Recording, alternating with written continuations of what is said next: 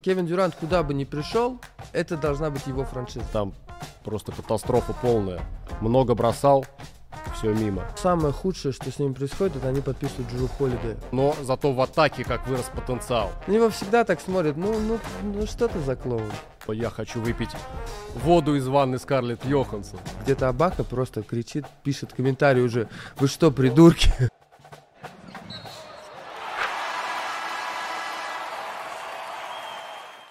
Стас, сейчас в, пер- в преддверии сезона все говорят о контендерах, но мог бы ли ты своими словами сказать, что такое контендер или кто такие контендеры?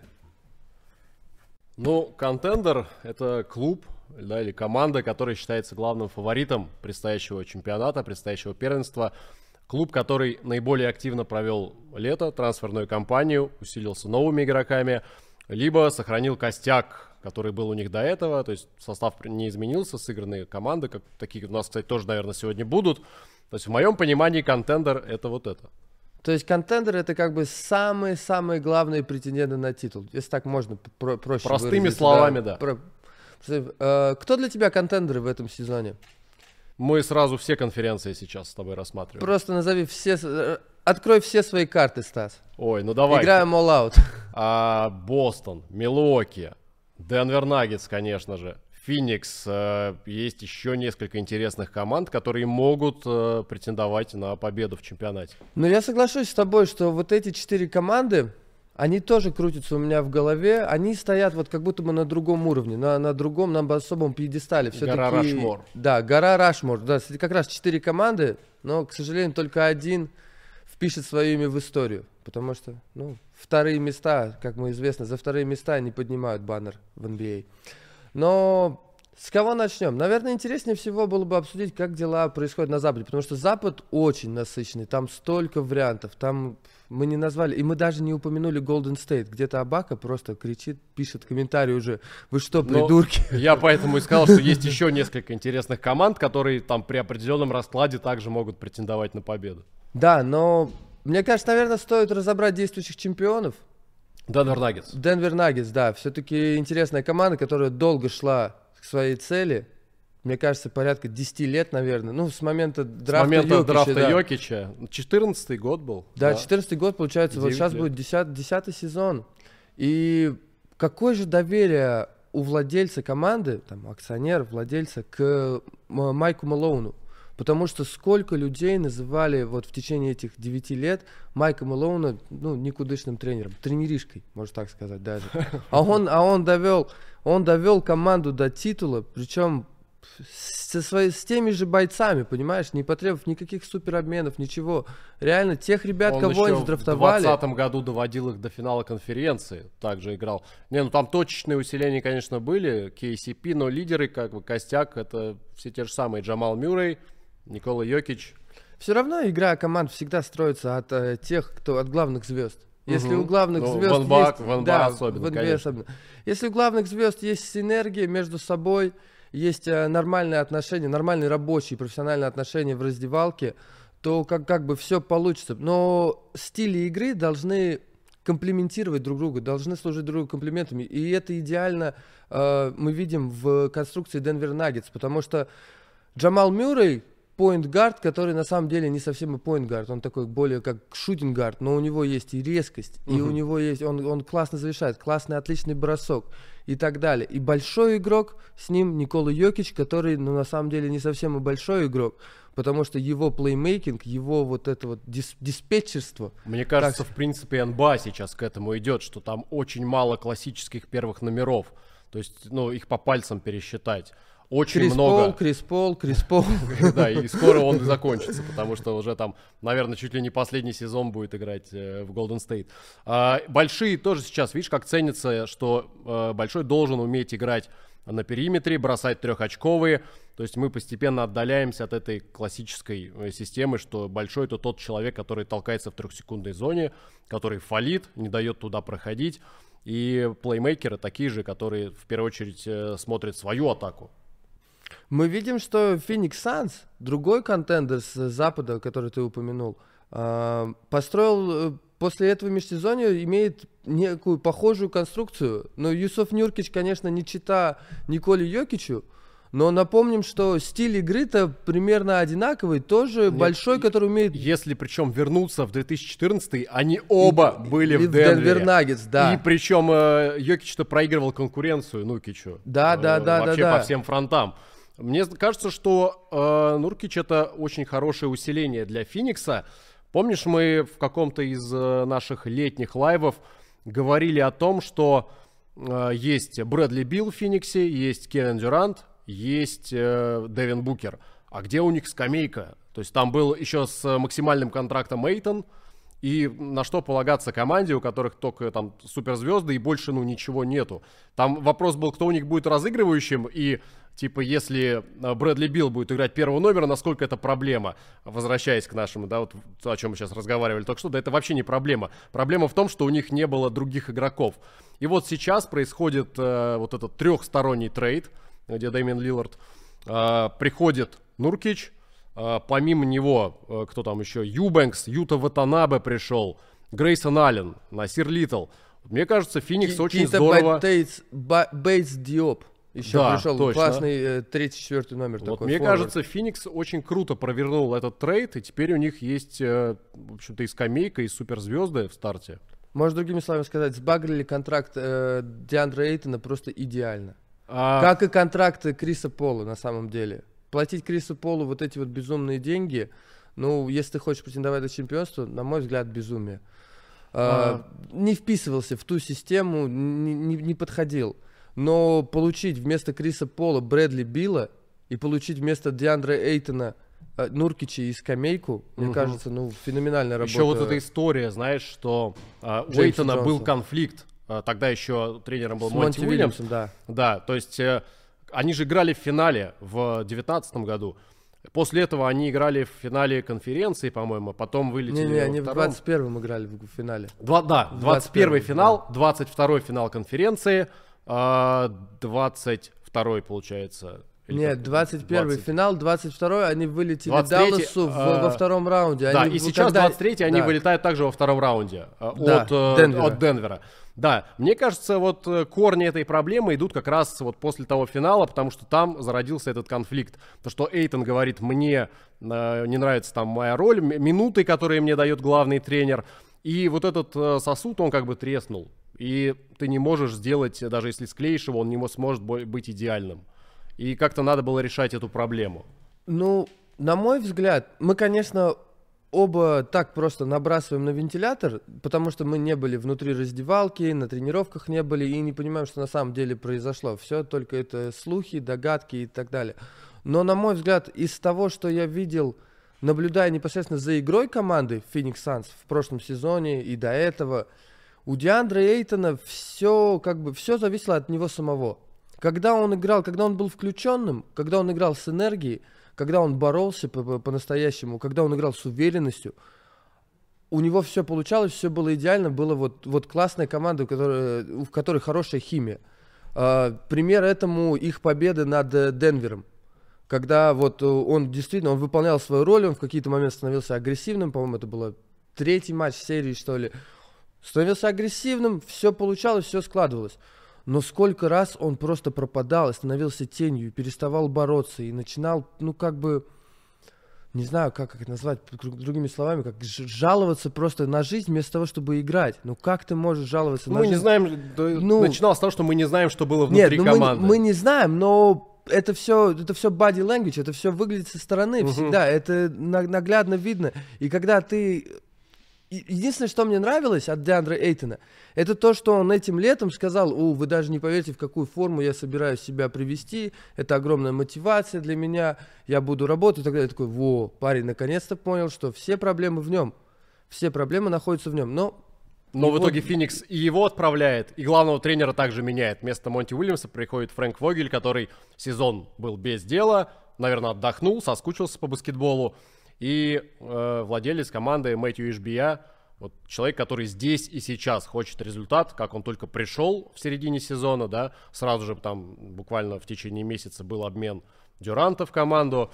И уже тогда стало понятно, что они отдают Микела Бриджеса, Кэмерона Джонсона. э, Кэма Джонсона, да, то есть также скамейка-то ослабла уже тогда, а к лету она еще э, короче стала.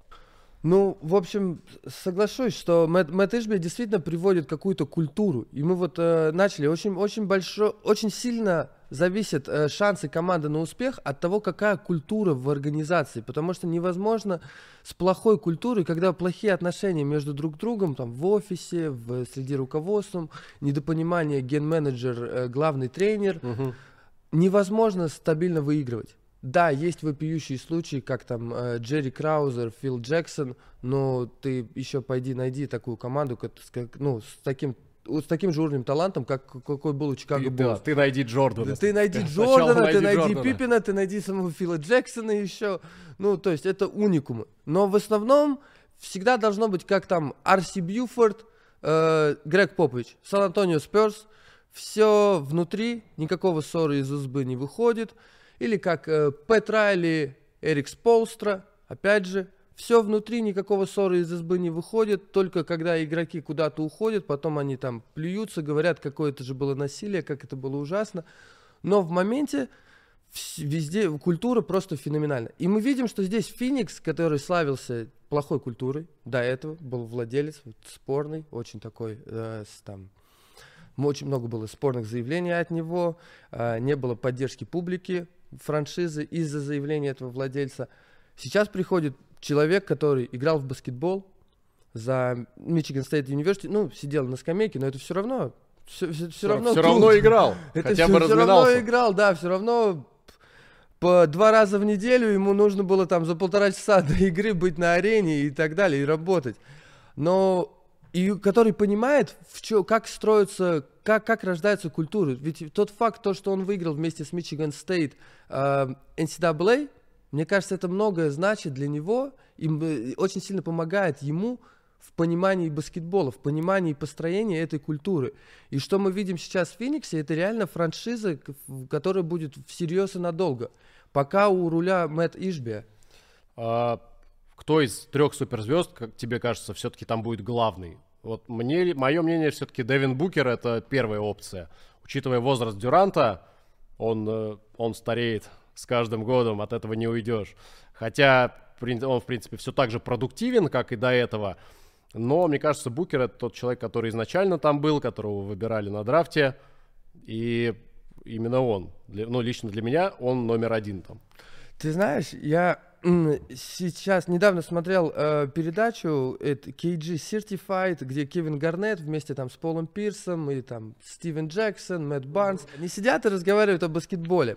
И Мэтт Барнс сказал, ну это к Лейкерс относится, он сказал, что это его команда, это всегда будет его команда, но он должен быть в ней лучшим игроком. Я скажу о том, про кого он так сказал в конце нашего выпуска, когда мы будем говорить о Лейкерс. В Фениксе это всегда будет команда Кевина Дюранта. Потому что Кевин Дюрант куда бы ни пришел, это должна быть его франшиза. Ну, просто это такой игрок. Воу, Кевин Ну, Дюрант пришел в Golden State Warriors, это была Это- его франшиза? Это была его франшиза. Он. Ну, конечно, ну если Он ребята... очень сам- в сомнительные ситуации туда пришел, и точно так же совершенно если- непонятно его оттуда выперли. Подожди, ну кто, кто MVP финала? Кто back-to-back MVP финала? К кому, под ко- кого пытались встроить? Но кого э, болельщики любят в первую очередь? Да, речь Дюранта мы все ре- приходили речь-то не, в первую ре- очередь на Стефана Карри. Ну, речь-то не о болельщиках. Мы сейчас спрашиваем не кто популярен у, среди болельщиков или там кто кому больше нравится. Речь о том, чья команда. Кто главный голос среди игроков. Кевин чье Дюрант? мнение, к чье мнение больше всего учитывает среди игроков в течение сезона, когда команда на площадке? Конечно, Кевин Дюранта. Но Конечно, Кевина Дюранта будут пытаться... я точно скажу, keep что в. Golden State Кевин Дюрант не был главным голосом, там есть Дреймонд Грин. Именно поэтому Кевин Дюрант и ушел оттуда. И в Фениксе... Вот это, кстати, в Фениксе интересно посмотреть. Э, Как по мне, там э, ни голос ни Букер, э, ни Дюрант, ни Брэдли Билл. Вот Фрэнк бы- Вогель. был, был Крис Пол голос, да, сейчас, сейчас надо подумать. Ну как понять, Кевин Дюрант не голос? Как человек, которому 34 года уже, у которого два титула, э, два, два перстня, столько всяких наград, как он может быть не голосом после такой карьеры? Ну, это несерьезно. Он может быть не такой голос, какой, каким мы привыкли видеть, не знаю, Майкла Джордана или там Коби Брайанта или там, или Леброн Джеймс. Он не постоянно не приходит на пресс-конференции, он не говорит типа, да, да, да, да, да, мы выиграем, мы сейчас победим, мы там заводят всех людей. Нет, он спокойно называет вещи своими именами, высказывает свое мнение и так далее. Но мы никогда не видим, что делает Кевин Дюрант в, пределах лакеру, в раздевалке. Мы никогда этого не видели, мы не понимаем. Мне кажется, он голос, у него есть лидерство, у него есть какое-то желание. Может быть, он не хочет э, сильно вдаваться, сильно заниматься этим, как это делает Леброн Джеймс. Вполне возможно. Зато Это не часть я помню его голос, когда он говорил, что я хочу выпить воду из ванны Скарлетт Йоханссон. Ну, блин, Как, да как это- тебе Ты заявление? судишь, ты судишь человека По, по по его- поступкам. по его твитам, когда ему было 21, и он только научился пользоваться твиттером. Ну, серьезно, Стас, come on. Ну, можно как чуть больше аналитики? И этот человек э, заводит себе фейковый аккаунт, защищает себя от левого имени и много всяких сомнительных вещей делает. Ну, чем, э- чем это, как эти вещи сомнительны? Ну, и что, что ты написал с чего-то аккаунта какие-то вещи? Ну, просто поспорил с людьми, потому что если ты будешь со своего аккаунта писать эти вещи, чтобы поспорить с людьми, ты не получишь адекватную оценку, потому что, адекват... потому что тебя оценивать всегда будет, о, это Кевин Дюрант это говорит, это Кевин Дюрант это говорит, это Кевин Дюрант Мне это говорит». написал Кевин Дюрант. Мне написал, это Кевин. Дюрант, о, давай Кевина Дюранта выведем на чистую воду и так далее. А так ты из Бернера написал все, что думаешь, и у тебя пошел диалог. Ну, там какой-то Джо сидит, а там какой-то Том. Том фермер и Джо, не знаю, кузнец. Спорят друг с другом о баскетболе. Вот как эта картина выглядит. Я на самом деле не понимаю, почему люди так осуждают Кевина Дюранта. За, за этот поступок. За присоединение к Warriors, может быть. За уход из Warriors, может быть. За переход в течение сезона из Nets в э, Феникс, может быть. Но за то, что человек с бернеров аккаунтов, с фейковых аккаунтов Твиттера переписывался с другими болельщиками про, баскетбол, защищал там какое-то свое мнение, ну- и что? Ну, Просто у него есть на это время. Ты, наверное, жалеешь, что у тебя нет. Я же закашлял. Что у меня нету времени Что у тебя нет на это время. на это. А, Я только задумался, он, по-моему, один раз выиграл чемпионат. Два раза он выиграл Golden State. В- он Оба. два раза подряд обыграл Леброна Джеймса. Да, а потом в третий, третий раз они должны были выиграть, но он получил травму. Сначала икроножной мышцы, потом А еще Клей ахилл. Томпсон получил травму. Еще Клей Томпсон. Ну, Клей Томпсон дело, после дело не него. только в Кевина Дюранте. Не, ну без... э, Они проигрывали 3-0, они проигрывали что 2-0, по-моему, 2-0 без него. Или 3-0, я уже не помню. В общем, Golden State летели, прилично летели. И поэтому Кевин Дюрант и вышел на ту игру. Но мы не о Кевин Дюранте э, наш сегодня собрались поговорить. Мы хотели... Давай, мы как-то вскользь упомянули Денвер, Мгм. и сразу переключились на Феникс. Конечно, Феникс сделал очень много мувов в э, межсезонье и так кардинально поменялся. И, не знаю, наверное, стоит подвести итоги какие-то по Фениксу, наверное, вы дать им какой-то балл или, не знаю, коэффициент Винлайна на победу в чемпионате. Вот на какой бы ты дал коэффициент Винлайна на победу в чемпионате Феникс Санс? Воу.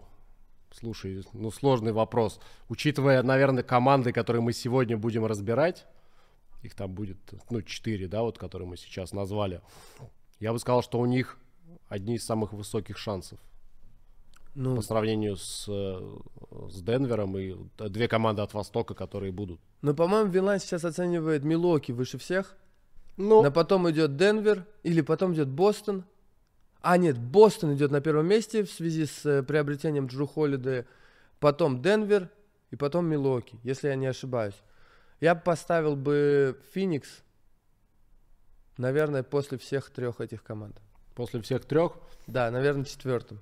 Четвертым, ну, наверное, все-таки не первым, но нет, четвертым я точно не буду ставить, потому что, мне кажется, э, ну, возвращаясь к тому, что мы обсуждали, что у них появилась скамейка, у них есть три суперзвезды, у них есть Нуркич, который, мне кажется, для Йокича, вот э, странно будет звучать, но это максимально неудобный соперник. Даже не Энтони Дэвис, да, который вроде бы суперзвезда. Ну, кто, кто такой Нуркич, come on?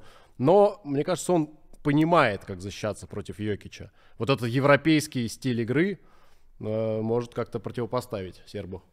Мне, ну да, в этом есть что-то, я с тобой соглашусь. Вижу, вижу в этом какое-то, не знаю, продолжение. Но э, давай вернемся все-таки к Милуоке. Ой, не к Милуоке. К Денверу. К Денверу. К Денверу. Денвер не так э, усилен, не так хорошо провел э, межсезонье, как Нет, они провели а, празднование. Например, Никола Йокич отлично провел межсезонье. Я и говорю, Вообще. я и подчеркиваю, как да. они провели празднование. Празднование они провели шикарно. И парад был восхитительный. И потом у Йокича классный отпуск получился. Это мы все видели, это мы все знаем. Джокер приедет. Вил, Вил в какой он классной форме приехал на медиа день. Просто вот этот. Сколько скачек он выиграл за это лето? У меня даже девушка, которая не смотрит баскетбол, она увидела Йокича на медиа-дне и сказала, слушай, а он сильно поправился. Я такой, ты откуда знаешь, кто это такой? Говорит, ну это же Йокич. А, в общем, мне кажется, Денвер а, упустил ключевых игроков. И поэтому Кого? Повторить... Ушел только Брюс Браун, по-моему, это в очень, Индиану. Это очень серьезная потеря. Это Брюс серьезно. Браун, это цифрами не описать. Там какие-то там 10 11 очков, плюс со 6 скамейки, подборов, плюс Со скамейки это, наверное, такой основной X-фактор, который у них выходил и давал вот этот impact.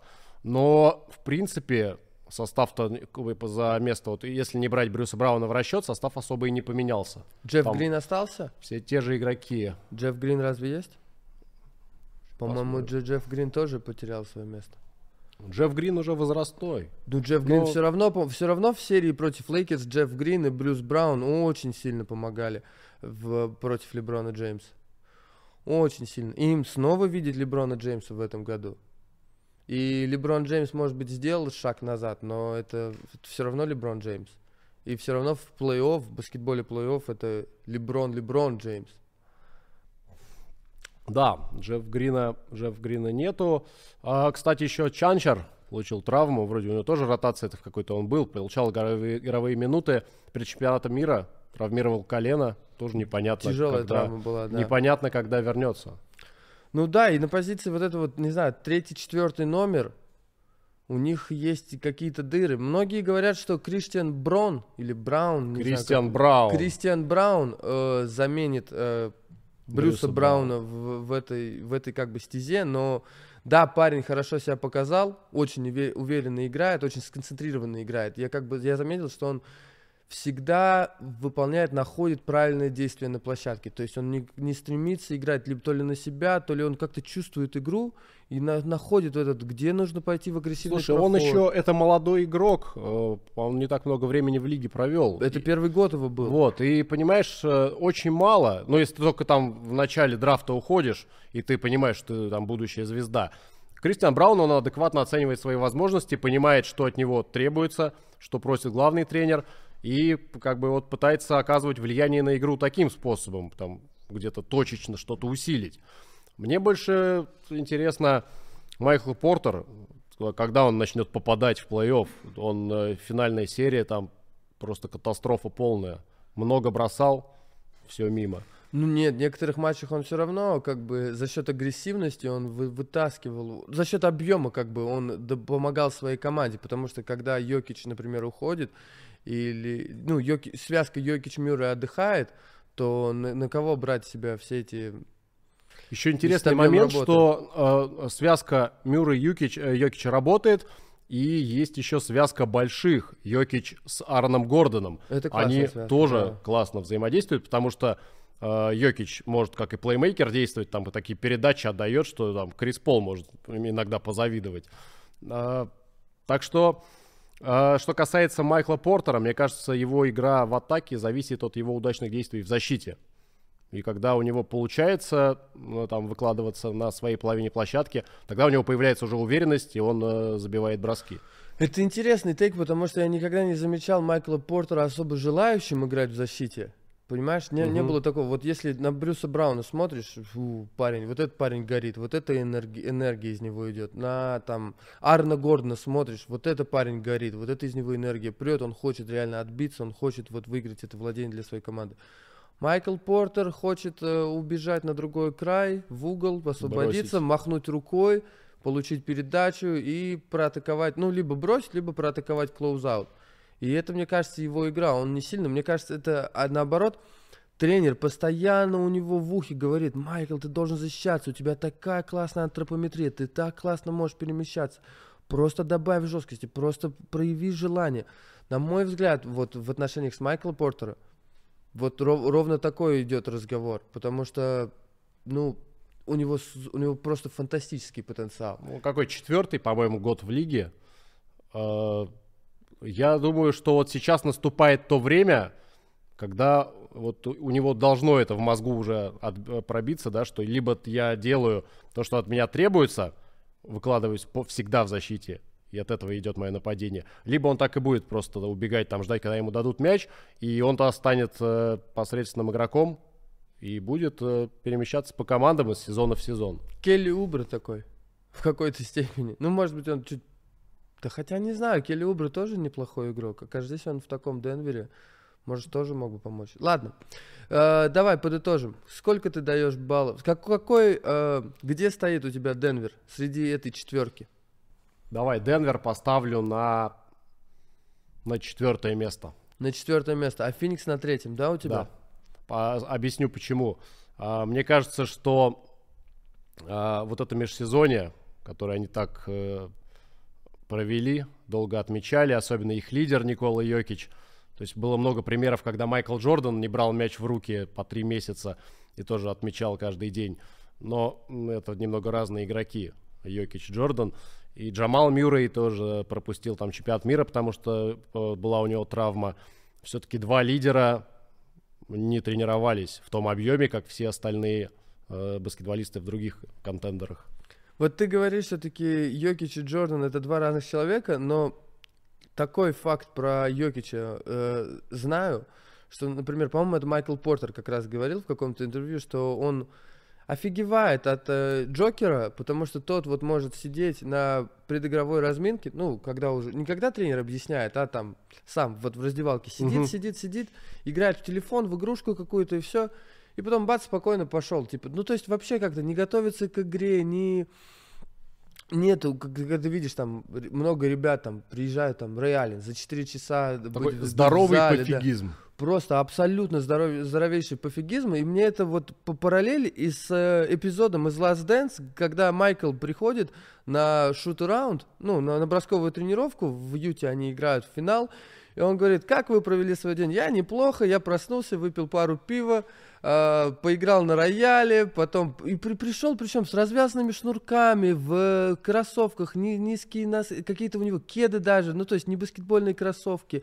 И он спокойно вот этот вот на вормап вышел, побросал и пошел дальше, выиграл То титул, ты видишь, поехал. А, между ними вот общий именно в плане пофигизма, пофигизма вот это к вот, игре. Вот э, мастерство нахождения в моменте на каком-то нереальнейшем уровне, что тебе даже не требуется подготавливаться к тому, чтобы быть в этом моменте. Понимаешь, о чем я говорю?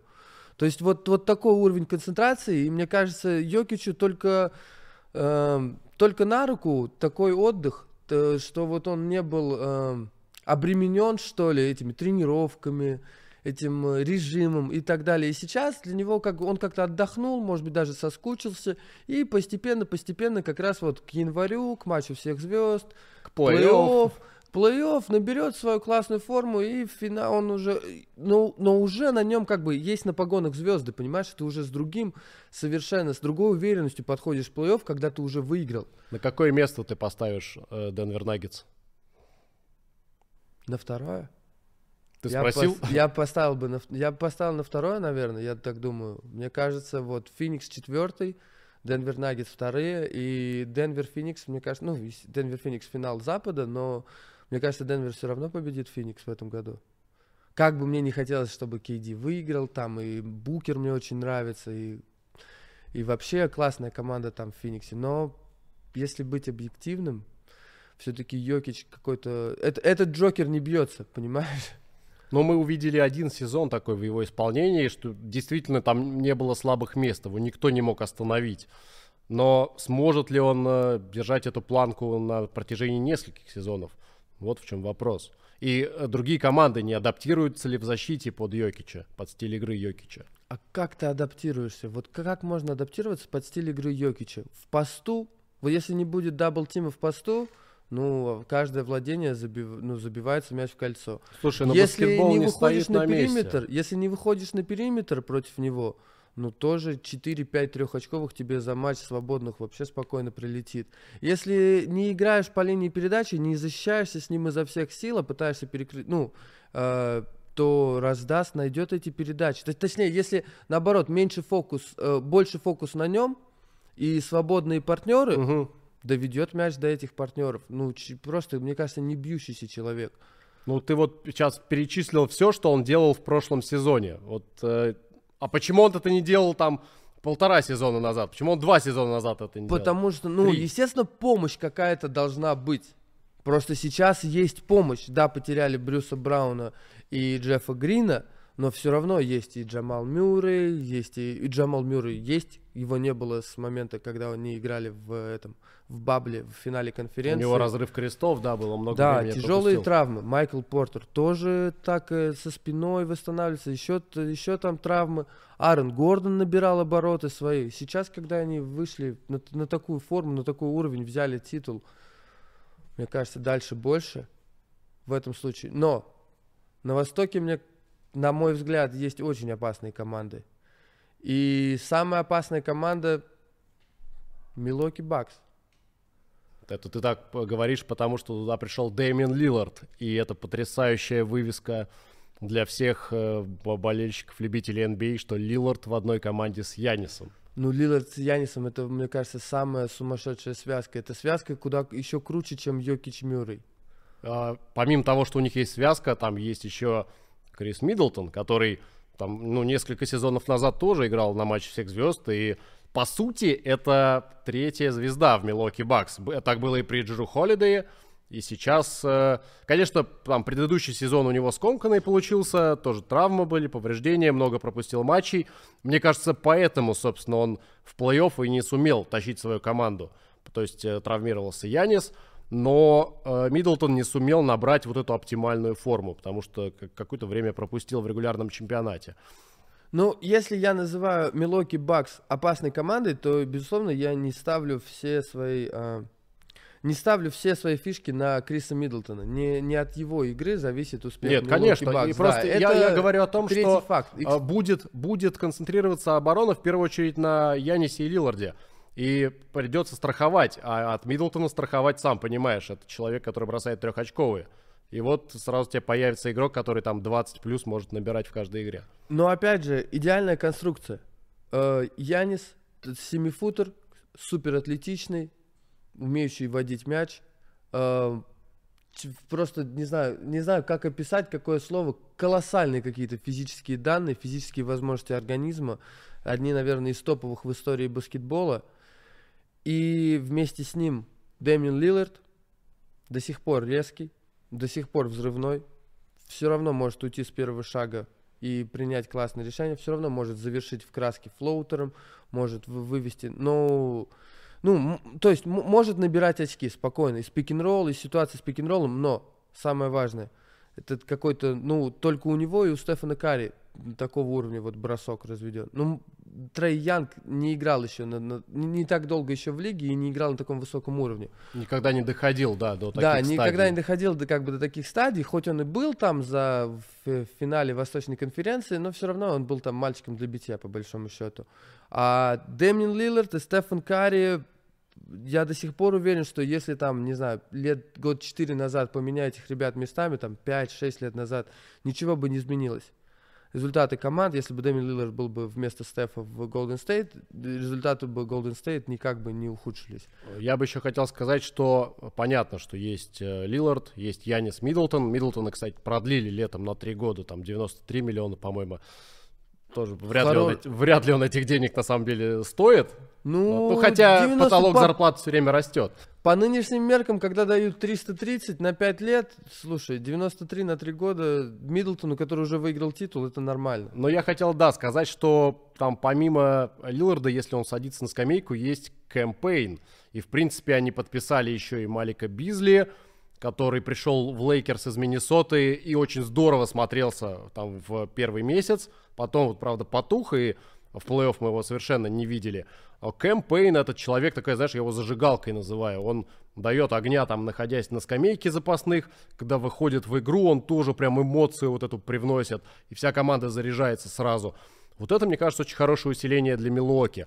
Плюс э, приходит Робин Лопес в пару к брату своему Бруку. Брук прошлый сезон провел по чуть ли не лучший в карьере. И его также, по-моему, продлевали. Да, нет, ну, Брук остается. Да, э, Джей Краудер пришел в команду, опытный ветеран. То есть, э, что мне нравится в этой команде? Там есть э, суперзвезды, есть Бобби ветераны, Портис. есть Бобби Портис, тот же самый, тоже карикатурный чувак. Э, есть снайперы, Малик Бизли, Крис Миддлтон. Э, очень симпатично выглядит Милоки Пэт Бакс. Коннентон. Да, Пэт Коннентон. И еще у них новый главный тренер. Вот, кстати, Адриан Гриффин, он никогда не работал э, главным тренером. Он всегда был ассистентом. Выигрывал там э, с Торонто в 2019 но не будет ли это проблемой для Милоки? Он, э, по сути, никогда не работал напрямую с суперзвездами. А таких в его команде, ну, как минимум два, а то и три. Ну да, наверное, главный тренер это наибольший знак вопроса на, в резюме Милоки Бакс на на, на контендеров, на, среди, среди контендеров, так можно сказать.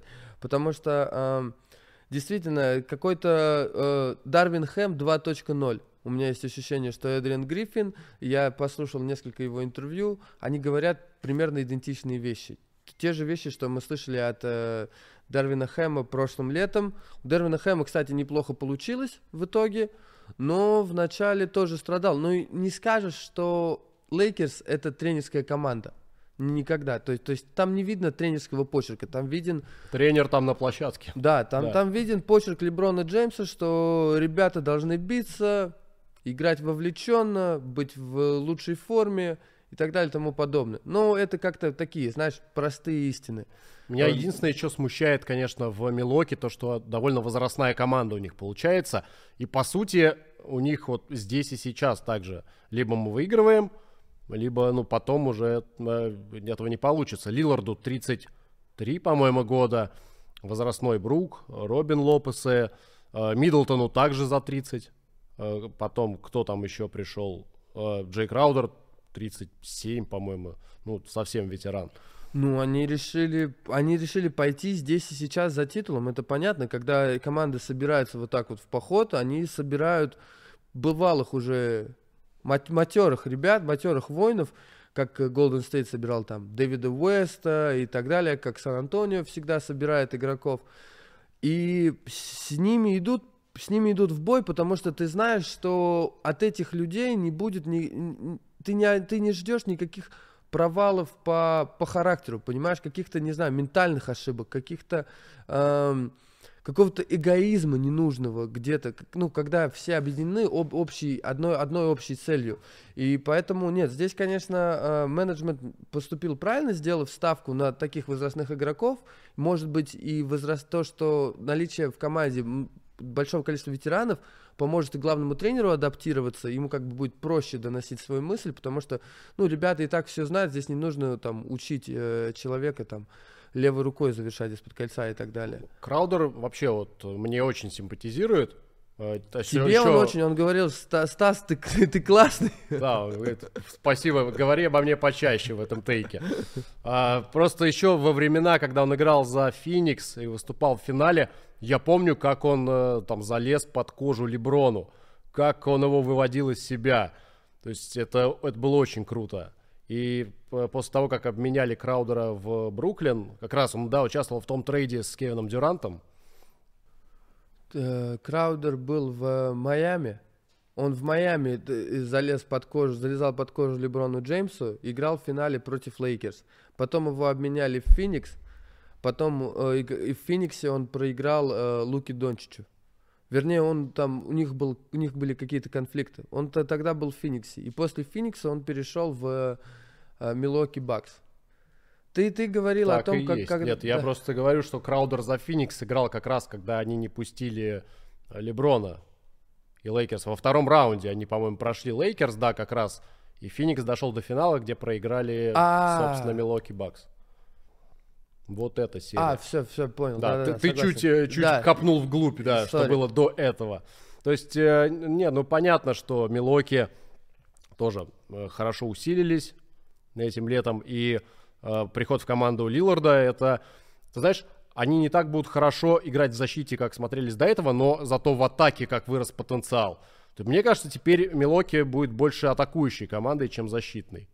Ну, безусловно. Ну, конечно, когда у тебя пик-н-ролл э, Лилард э, Янис, ты попробуй сыграй заступ жесткий, сразу пойдет передача на, на вход. Ты попробуй по- пойди низом, сразу пойдет атака. Ты пойди верхом, сразу два в одного, на тебя два в одного выходит Лилард и Янис. Ну, я не знаю, там меняться, ну, сыграй размен, тот игрок, который держит Яниса, он не сможет защищаться против Дэ- Дэмина Лиларда. Это точно, на периметре. А тот игрок, который защищается против Дэмина Лиларда на мяче, не сможет защищаться никогда против Яниса Татакумпа внизу. Внизу. Так, да. так что и еще у тебя пятый номер, который цементирует оборону. Причем Ты Брук про Лопес- про про Брука Лопеса. Лопеса, да, у тебя пятый номер бросает трехочковый с процентом там 45. Ну вот свободный, вот эти вот ки- кикаут там, спад, спад апшац, ну 50, 50 процентов практически он бросает. Ну это вообще фантастика. Мне кажется, открываются, открываются так просторы. Все всегда упирается в здоровье, но это известный критерий. Это мы про все команды можем так сказать. Здоровье, у которого, кстати, с Лилардом не все так гладко.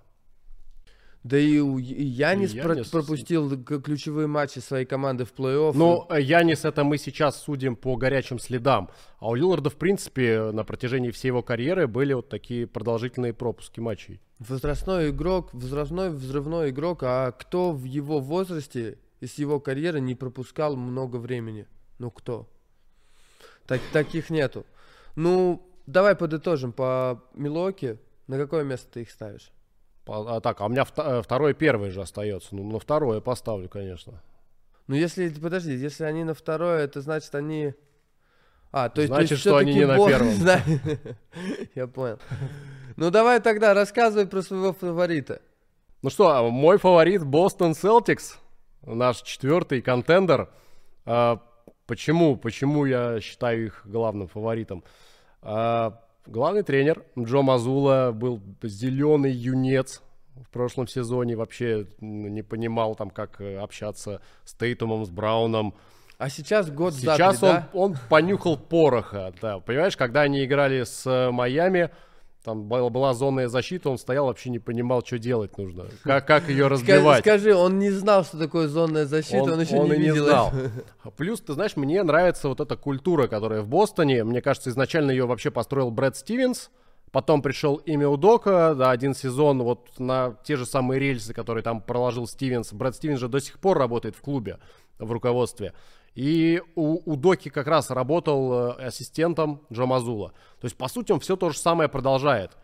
И, э, и тоже интересный момент, что у Дока, да, он играл в баскетбол на уровне NBA. Ни Стивенс, ни Мазула, они никогда на таком э, высоком уровне не играли. Они бегали там э, где-то в колледже. Но э, вот такие тренеры, которые как бы которые полагаются не на собственный игровой опыт, а именно на какие-то знания, мне очень сильно импонирует. И я, как бы я вижу, что Джо Мазула, он как бы, учится на своих ошибках. Слушай, ну я слышал много про Джо Мазулу. Говорили, что какой-то в нем есть непризнанный тренерский гений. Вот, э, и из-за этого ему доверили стать э, главным тренером. Они нашли кого-то на стороне, когда произошел этот скандал. И вообще этот весь скандал ему дали такой, не знаю, как это сказать. Толчок. А, тол- толчок всему этому и так открыто Там сначала было. же Я- его исполняющим обязанности поставили, он там полгода проработал, и потом типа, да, ты будешь у нас до конца главным. Нет, ты ну там изначально его, когда назначили исполняющим обязанности, как бы было уже, я, я в Америке слышал такие, такие слухи среди американских там э, аналитиков, экспертов, что типа Джо Мазула это очень-очень-очень перспективный тренер. И мне наоборот казалось, что он в этом сезоне все делал правильно, все делал четко, как бы, вот все делает как тот тренер, который, которым он может быть, как бы сыграл, вот, ну, он на 5 с плюсом, мне кажется, провел сезон. Тем, что он сделал, Бостон стал первое место в регулярке на Востоке, правильно понимаю? Ты знаешь, Бостон, он на протяжении всех последних сезонов а, нет, а, там лидирует на Востоке в конференции в своей, в регулярном чемпионате, но всегда что-то происходит в плей-офф. И в этом плей-офф э, связка Тейтом Браун, она перестала работать. Они были совершенно не сыгранные, они не играли как одно целое. И вот этот контракт Брауну 305 миллионов да, на, ну, на 5 там. лет, по-моему. Да. То есть это тоже для того, э, чтобы здесь и сейчас они подписывают Порзингиса, к ним приходит возрастной Джеру Холидей. Есть Тейтум, и вот тебе 5 лет на 3, 305 э, миллионов для Брауна. То есть если они в ближайшие пару лет, э, там 2-3 года ничего не выиграют, я уверен, что они будут искать варианты обмена э, для Брауна. Потому что за него там какие-то команды точно дадут очень хороших э, ролевиков, а кто-то, может быть, из своих нынешних звезд отдаст. Мне кажется, что Бостон уже сейчас подписал себе как бы, ну не приговор, а просто сделал выбор – что их будущее, оно с Брауном и Тейтумом, потому что уже в следующем сезоне Тейтуму дадут там 360 миллионов, 350 миллионов где-то. Уже э, и когда ты даешь такие деньги, ты понимаешь, что ну ты, ты связан с этими людьми как бы полностью, потому что ну кто будет обменивать такой контракт, выменивать, если у, у человека не работает? Это же ой, очень серьезные риски. Не, не, почему люди не хотят Джеймса Хардена контракты менять там и так далее, неохотно. Нужно. Ты всегда, если когда ты пытаешься сбагрить какой-то контракт, ты всегда проигрываешь. Мне кажется, Браун в любую команду может очень хорошо попасть. Который сейчас там в плей-офф не заходит, но если туда добавить Брауна, то вокруг него просто строится коллектив и все. Ну, ты, ты не можешь добавить Брауна, просто взял и себе еще там 300 миллионов насып... Ну, там 60 миллионов э, за сезон получается. Ты не можешь так платежки прикрепить. Ты должен разгрузить как-то платежку. Потому что у каждой команды на 90% платежка должна быть заполнена. Но не о Брауне речь. Речь о том, ты сказал, что у них всегда что-то не работает, и связка не работала в плей-офф. Uh, мне кажется, у... да, Бостон играл расслабленно. Некоторые Там игры... травмировался Тейтом, давай начнем но, с но, того, Нет, но в седьмой игре, игре, в седьмой игре, да, в решающей, когда они делают этот камбэк, и когда нам кажется, что реально команда сейчас отыграется с 3-0, сделает сейчас исторически 4-3, в первом же владении Джейсон Тейтум волею судьбы просто наступает на голеностоп. Uh, я не помню, не, помню, кто там был на полу, то ли Гейб Винсент, Винсент по-моему, или Джо, неважно. И, и травмируют, лишают свою команду шансов. Да, у, Джей, Джей, у Джейна Брауна 9 потерь или там сколько, 8 потерь было в решающей встрече. Да, было видно, что отсутствует полностью навык там, владения левой рукой. Не может влево пойти. Майами это прочитал, знает. Но Майами все это давно знал. Все это все, все про друг друга знают в NBA очень давно. Но когда Джейсон Тейтум живой, и когда Бостон, вот э, он включенный, он не расслабленный, когда у них как бы горит задница, это, это очень сильная команда. И, и здесь, но в чем, почему я их ставлю не на первое место, хотя казалось бы, все, все складывается для первого места, потому что у них их ключевая проблема, на мой взгляд, была в Маркусе Смарте. Маркус Смарт идеальный воин. Он суперски борется, он э, пример для подражания, он просто... Тогда почему это проблема? Его, его решение в атаке. Его решение в атаке. Маркус Смарт играет э, с мнением, вот у него есть внутреннее мнение, которое он хочет опровергнуть, что меня люди считают меня не, не первым номером, а я первый номер, я могу быть первым номером, я могу быть первой опцией, я могу разыгрывать, я не только могу суперски защищаться, но я могу и помогать своей команде в нападении. И сколько владений забирает на себя Маркус Смарт? Ну, посмотри просто матч. Это чума, это фантастика. Сколько раз все команды ходят с ним низом. Давно, при, давно известный факт. Сколько он уже лет пытается опровергнуть эти команды, пытается доказать каждому тренеру, каждому человеку, который делал скаутинг по Бостон Селтикс, что ты не прав, то, что сказал, то, что мы ходим низом с Марсом Смартом, вот я тебе покажу. И каждый раз он выбрасывает эти 1.10, там 1.8, 2, там 2.7 и так далее. И, казалось бы, они отправляют Маркуса Смарта освобождаются места, получают что-то взамен, берут Кристопса Порзингиса, раскрывается для них площадка, новый, ну, типа... Только у них вообще два бросающих. Теперь и Хорфорд, и Порзи. Причем Порзи там 2.20. И человек, когда последний раз в Бостоне был игрок с броском с таким ростом. Гарнет там был 2, за ну, 2.10, Гарнет 2.11. никогда не бросал, как Ну, Порзингис. дальний двухочковый он бросал. Порзик, конечно, значительно лучше сейчас, сейчас атакует, чем Гарнет тогда. Но в целом э, площадка, ты как сказал, действительно, она растягивается очень сильно. Но, но, но самое худшее, что с ними происходит, это они подписывают Джру Холидея. Потому что чем Джру Холидей занимается в нападении? Практически тем же самым.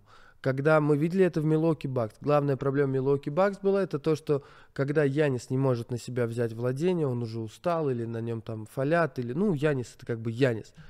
На себя берет владение, в, отсутствие Криса Миддлтона, на себя берет владение Джру Холидей. Джру Холидей ничего не может придумать в нападении, никак не может разыграть пик-н-ролл, кроме как бросить трехочковый после смены на большого. Большой на него разменялся, он с сайд-степа, со степбека бросает трехочковый. Какая вероятность попадания у этого броска, ты сам знаешь, предельно низкая. Знаешь, я просто вот э, рассчитываю на то, что Джеру Холидей тоже возрастной игрок. Принципе, он хорошо играет в защите, он попадал в защитные пятерки.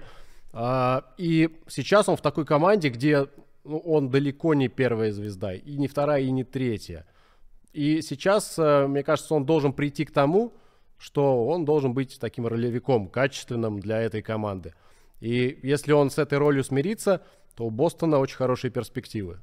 Но хорошо, согласен, согласен, согласен, может быть. Но кто разыгрывает мяч, если не Джейлен Браун и не эм, Джейсон Тейтум? Есть Дерек Уайт.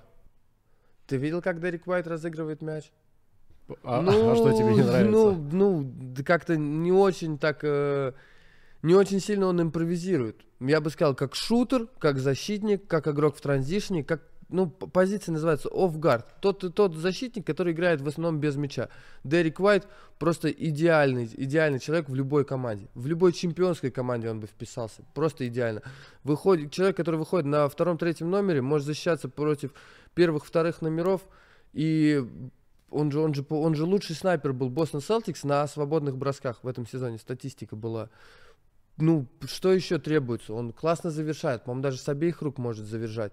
Но он не может разыгрывать пик-н-роллы креативно. Это не, это не Реджи Джексон даже. Понимаешь? Вот, в- вот таком. Вот э, Бостон Селтикс нужен какой-то парень, который, э, как Реджи Джексон есть у Денвера. Или как есть э, у...